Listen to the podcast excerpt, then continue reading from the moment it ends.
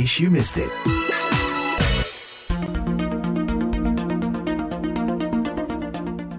In case you missed it, pendengar, sekarang ini lagi ramai kan kampanye Kebaya Goes to UNESCO. Ini gerakan yang mendukung agar kebaya Indonesia dimasukkan ke daftar warisan budaya tak benda di UNESCO. Ini adalah organisasi pendidikan, keilmuan, dan kebudayaan P B B. Lalu sudah sampai mana upaya ini? Dan apa juga peran yang bisa dilakukan masyarakat untuk menggolkan upaya ini? Bersama saya Vina Mubtadi, sudah ada Dirjen Kebudayaan Kemendikbud Bapak Hilmar Farid, dan juga pendiri Perempuan Berkebaya Indonesia, Mbak Rahmi. Saya tanya ke Bapak Hilmar dulu, ini sebenarnya prosesnya sudah sejauh mana, sudah didaftarkan atau belum? Pengiriman berkas secara formal belum ya, jadi ini masih disusun, dan khusus untuk Intangible Cultural Heritage itu, dosier itu disiapkan oleh komunitas. Ya, jadi Mbak Rahmi dan teman-teman yang saat ini sedang bekerja ya, menyusun dosier itu, berkas-berkas untuk kemudian didaftarkan. Dan uh, memang pasti akan memakan waktu ya, karena siklus untuk membahas usulan-usulan dari tiap negara di UNESCO itu sekali dua tahun. Uh, ada siklus pembahasan dan itu akan memakan waktu biasanya gitu. Jadi penyusunan dosiernya sendiri mungkin Mbak Rahmi uh, jauh lebih punya informasinya. Nah, Mbak Rahmi, apa sih isi dari dosier itu, Mbak? Uh, dosier itu kalau dari apa informasi yang kami dapatkan itu uh, berisi uh, tentang uh, sejarah kebaya, uh, mengapa kita mengajukan kebaya, dan uh, pasti ada dasar-dasarnya. Nah, dasar-dasarnya itulah yang kita masukkan ke, uh, ke dosier, dan itu juga harus memperlihatkan bahwa kebaya itu memang dari Indonesia. Jadi di sanalah kita uh, menyampaikan Uh, apa namanya uh, dokumen narasi tentang kebaya. Uh, uh, nggak panjang isinya, itu bisa cuma dua atau tiga halaman aja, tapi memang betul-betul uh, menggambarkan uh, soal kebaya di Indonesia. Nah, itu kan cuma sedikit informasinya, narasinya nggak panjang. Uh, dosier ini akan didap- akan dilengkapi oleh informasi-informasi lain, misalnya foto-foto soal pemakaian kebaya di Indonesia, hasil uh, kajian ilmiah soal kebaya ini, kemudian tulisan-tulisan atau buku-buku mungkin yang uh, pernah menulis soal jenis-jenis kebaya atau sebaran kebaya di Indonesia, itu sebagai pelengkap dosier. Termasuk juga video-video yang menunjukkan pemakaian kebaya di Indonesia. Uh, jadi apa yang dilakukan sama banyak netizen nih sekarang nih di Indonesia, bahkan sampai di Amerika Serikat pada bikin acara pawai kebaya gitu kan, pasang di media sosial, itu bisa ngebantu nggak sih? Wah, itu ngebantu sekali itu, Mbak. Karena dari situlah kita bisa memperlihatkan bahwa kebaya ini memang dipakai di mana-mana dan banyak yang mendukung pemakaian kebaya. Kalau sekarang ini kita memang uh, baru bikin acara-acara yang itu ya, yang memang uh, heboh, viral. Uh, tapi nanti kita perlu juga menunjukkan bahwa kebaya itu dipakai oleh berbagai generasi. Yang namanya warisan itu kan nggak cuma generasi tuanya aja atau neneknya aja, let's say ya, yang pakai. Tapi ibunya juga pakai, anaknya pakai, cucunya pakai gitu.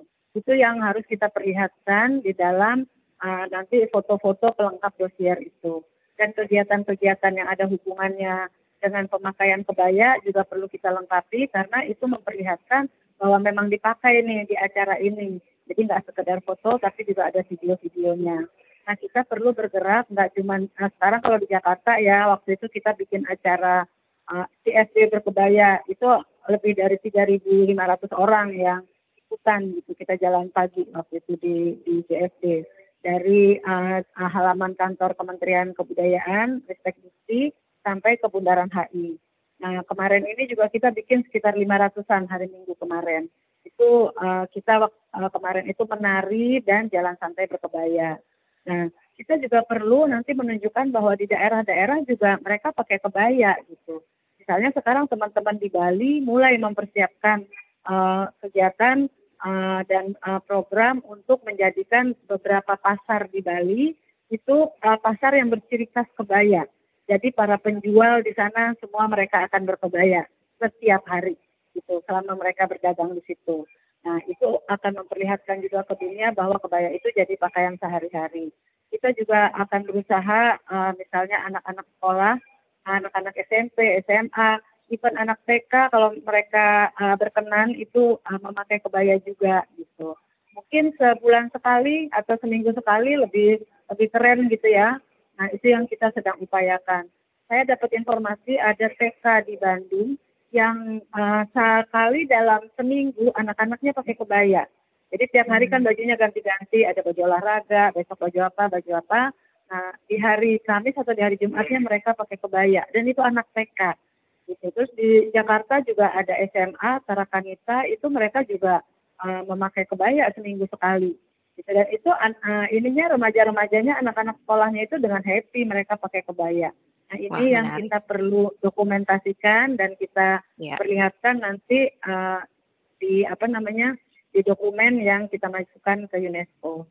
Nah, tapi kan yang pakai kebaya nggak cuma orang Indonesia ya, ada orang-orang Malaysia, Brunei juga uh, uh, Singapura juga. Nah, Pak Hilmar, ini kalau ada beberapa negara yang memiliki ibaratnya warisan budaya yang similar, uh, saya dengar ini Indonesia mengajukannya bersama-sama dengan negara lain. Kenapa nggak sendirian gitu?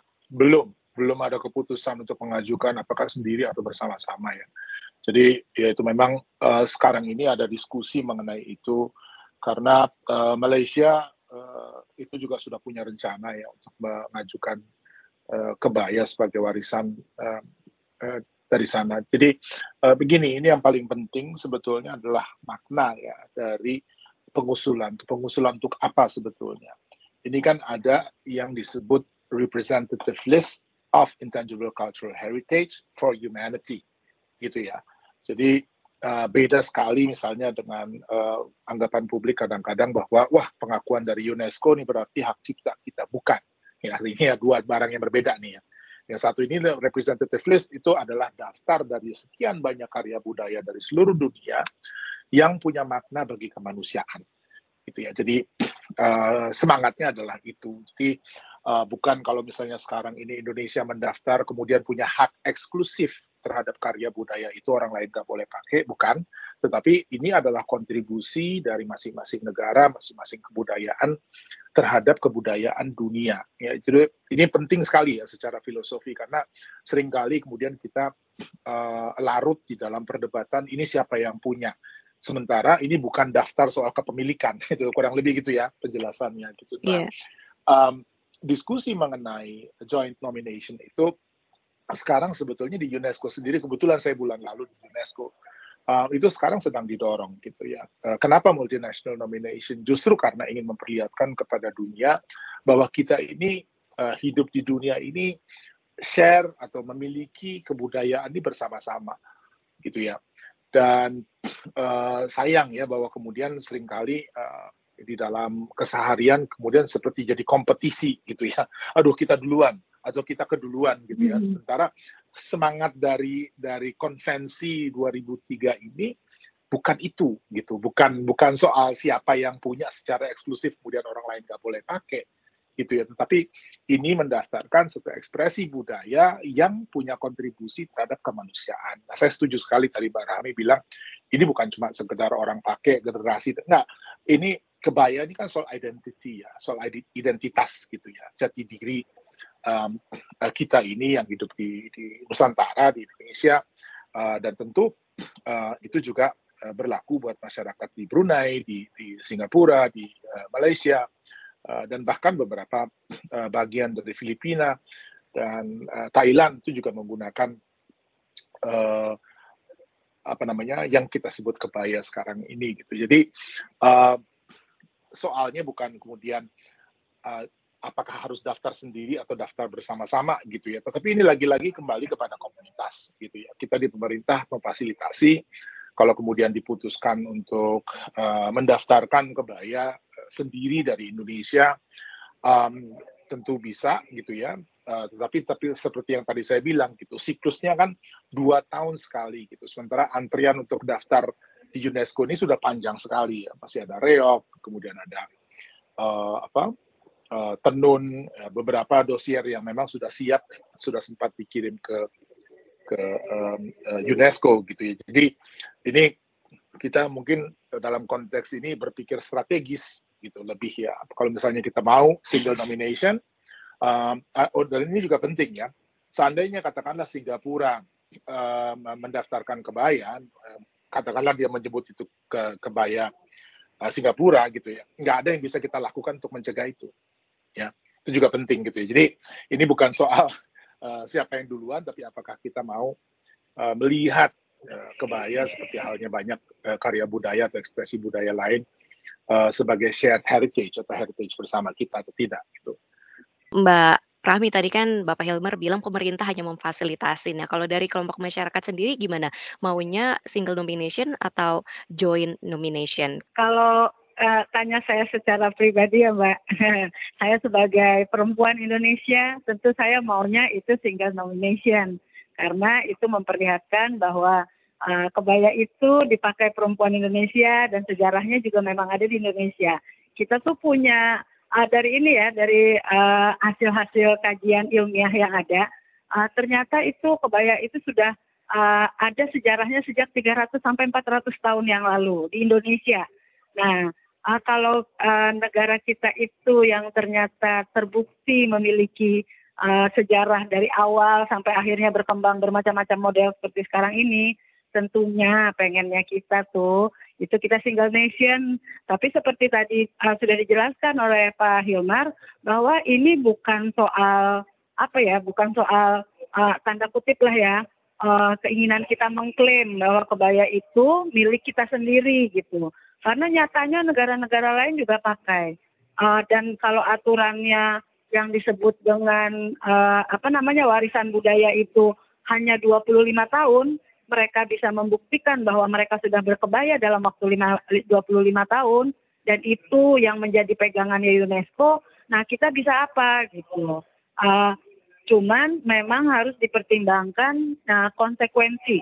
Konsekuensinya kalau kita mau single nation, mau maju sendiri, atau multi. Nah, itulah yang uh, perlu uh, di apa ya kami-kami ini uh, perempuan-perempuan ini yang memang Uh, punya keinginan uh, single nation itu bisa paham sebetulnya apa sih gitu. Tadi seperti Pak Hilmar sudah jelaskan, kita harus tahu gitu bahwa uh, pendaftaran ke UNESCO ini memang untuk uh, pelestarian budaya, memang untuk uh, nilai-nilai budaya itu tetap terjaga, dan bahwa itu ada di banyak negara, kita nggak bisa menafikan itu gitu. Hmm. Cuman yeah. Kalau memang bisa kita single nation, kita usahakan single nation, maunya begitu. Tapi kalau ada pertimbangan-pertimbangan kayak tadi ya, misalnya uh, UNESCO itu pendaftarannya dua tahun sekali, artinya kita mungkin baru tiga atau lima tahun lagi kita bisa maju. Nah, itu adakah uh, dampaknya terhadap uh, posisi kebaya Indonesia ini, posisi kita dalam pendaftaran ke UNESCO ini? Kalau nanti mereka tiga negara ini kita memisahkan diri, kemudian mereka maju maju sendiri bertiga. Hmm. Nah, itu ada dampaknya nggak buat kita? Gitu. Apakah nanti kita tidak bisa lagi mengakui kebaya karena mereka udah disetujui itu kebaya dari warisan dari negaranya mereka? Gitu. Itu yang yang kita benar-benar pengen tahu gitu, uh, pengen mendapat penjelasan. Tapi uh, so far nih memang teman-teman uh, ada keinginan supaya ini bisa didaftarkan secara single nation. Mm-hmm. Gitu. Kebaya apa yang di, ingin diajukan? Kebaya jenis apa? Nah, ya kita punya bermacam-macam jenis kebaya. Paling nggak tuh ada kebaya encim, kebaya kutu baru, ada kebaya kartini, ada kebaya noni, ada kebaya basiba yang di Sumatera Barat, kebaya apa namanya uh, uh, dari Sunda, itu juga ada macam-macam. Nah, itu belum kita putuskan mana yang kita mau ajukan. Tapi katanya yang bisa diajukan itu adalah kebaya yang sudah ditetapkan sebagai busana nasional. Nah, itu cuma ada dua kebaya, yang satu itu kebaya dari Riau, yang satu lagi kebaya uh, kebaya Kerancang. Nah, apakah itu yang nanti didaftarkan? Kami juga harus mempelajari dulu mekanisme pendaftarannya seperti apa. Itu apakah kata kebayanya aja yang kita daftarkan atau jenis-jenis kebayanya juga? Nah, itu yang yang kayaknya perlu diskusi lebih lanjut nanti uh, sama timnya Pak Hilmar gitu, karena kan yang memang tahu persis proses pendaftaran, mekanismenya, data-data yang diperlukan itu pastinya dari dari Dirjen Kebudayaan. Dari gitu. Nah, ya, An- iya. Nah, eh, pemerintah kan Pak Pak Hilmar sudah berpengalaman nih sebelumnya dengan Mm-mm, angklung gitu ya, dengan pencak silat. Nah, kira-kira mm-mm. eh, untuk kebaya nih apa nih yang bisa dilakukan untuk memudahkan atau mempercepat atau atau memperlancar proses itu? Ya, yang jelas sih data-data ya yang diperlukan untuk melengkapi eh, dosier itu. Ya tadi eh, Mbak Rahmi sebetulnya sudah menyebut semua itu. Em, dan eh, i- eh, mungkin yang paling penting gitu ya dari dosier itu adalah bukti bahwa eh, kebaya ini memang dilestarikan dan ada komunitas yang mengusungnya gitu ya. Jadi dan itu sudah ditunjukkan lah ya oleh eh, komunitas eh, teman-teman eh, perempuan berkebaya dan berbagai komunitas yang eh, mengusung ya eh, kebaya sebagai em, identitas begitu ya. Dan di berbagai daerah bukan hanya di, di Jakarta ya. Saya tahu eh, kemarin juga di Semarang ramai sekali dan beberapa kota di eh, seluruh Indonesia ini. Jadi sebetulnya dari segi itu eh, buktinya eh, bagi kita sih sudah mencukupi gitu ya. Nah, eh, proses pendaftaran atau prosedur pendaftarannya adalah hal berbeda lagi nih. Yang tadi saya bilang gitu ya, dia hanya bisa dua tahun sekali eh, dan eh, ada antrian panjang dan saben kali ada siklus pendaftaran selalu aja rame kayak kemarin dengan reog, jamu dan seterusnya. Jadi eh, sepertinya memang perlu duduk bersama di internal kita untuk uh, meletakkan prioritas. Tapi tentu kalau ditanya ya masing-masing komunitas pasti akan bilang apa yang mereka usung itulah yang paling penting kan begitu ya. Jadi ini juga bukan soal yang uh, mudah. Tetapi saya kemarin sempat bicara dengan Komisi sepuluh D P R dan kita ada rencana ya untuk membuat pertemuan lah ya, membahas ini secara secara menyeluruh gitu ya sehingga nanti kita bisa dapat kesimpulan yang kita jadikan pegangan bersama-sama gitu. Kalau dari kita dari uh, uh, pemerintah sih tentu kita berharap uh, jumlah uh, karya budaya yang bisa didaftarkan itu bertambah gitu ya. Tapi memang soalnya adalah di, di UNESCO ya bukan di kita gitu ya. Kalau kita sih senang sekali kalau misalnya bisa sebanyak mungkin karya budaya yang memang punya makna bagi kemanusiaan itu didaftarkan gitu ya. Tapi karena persoalan logistik, waktu, siklus tadi ya di UNESCO-nya sendiri yang memang memakan waktu cukup lama um, sehingga keinginan kita nih ya tentunya tidak bisa dengan sendirinya terwujud begitu saja gitu ya, perlu ada kerja keras uh, dari kita untuk tadi ya uh, mencari uh, apa namanya kesimpulan dan kesepakatan uh, karya budaya mana yang katakanlah dalam siklus berikut ini mau kita daftarkan gitu ya. Tentu kalau saya secara pribadi terbuka ya karena kalau ditanya misalnya mana sih yang lebih penting antara eh, kebaya dengan reog misalnya itu kan susah sekali kita jawab ya pertanyaan seperti itu gitu. Semuanya dua-duanya penting semuanya, ya. Semuanya pasti penting. Semuanya ya. Pasti akan punya arti ya tetapi eh, pilihan itu saya kira juga nantinya akan menyangkut kebesaran hati gitu ya dari masing-masing gitu ya. Karena bagi saya eh, bukan kalau kemudian oh kebaya didaftarkan terus yang lain menjadi kurang penting gitu ya atau sebaliknya ya. Jadi uh, semua pada akhirnya Indonesia juga ya yang yang yang kita usung di dalam uh, proses ini gitu. Jadi ini diskusi-diskusi yang sangat-sangat diperlukan. Uh, sedikit menanggapi Mbak uh, Rahmi tadi ya uh, ketika bertanya kalau seandainya itu joint nomination atau multinational nomination itu nanti akan merugikan kita enggak gitu ya. Um, saya kira kalau pertanyaannya Uh, soal apakah kita nanti katakanlah uh, tidak boleh uh, mengklaim ini kebaya Indonesia, saya kira tidak. Ya tadi ya, ini dua kamar yang berbeda gitu ya. Memasukkan karya budaya ke dalam Representative List of Intangible Cultural Heritage for Humanity beda dengan urusan uh, penetapan hak kekayaan intelektual atas karya budaya tertentu. Uh, dan dan mungkin kalau misalnya nanti titik berangkatnya dari sana, kita bisa mulai berdiskusi secara lebih strategis gitu ya. Uh, bagaimana kalau seandainya multinational nomination ini uh, apa dampaknya kemudian pada semua hal yang yang menjadi concern ya dari teman-teman uh, komunitas uh, itu bisa kita bahas tuntas. Tapi sekali lagi ya saya kira keputusannya nanti akhirnya seperti apa ya sangat bergantung ya. Kita juga nggak akan memaksakan, oh komunitas harus begini, harus begitu. Kita menjelaskan saja opsinya adalah ini. Dan kemudian ya silakan ya dari uh, opsi yang tersedia itu kita bisa diskusi dan kemudian mengambil kesimpulan dan kesepakatan bersama.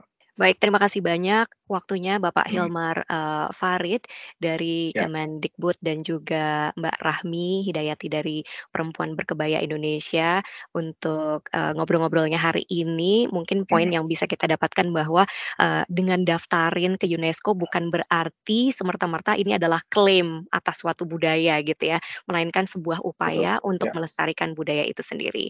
Baik, terima kasih dan selamat malam untuk Anda.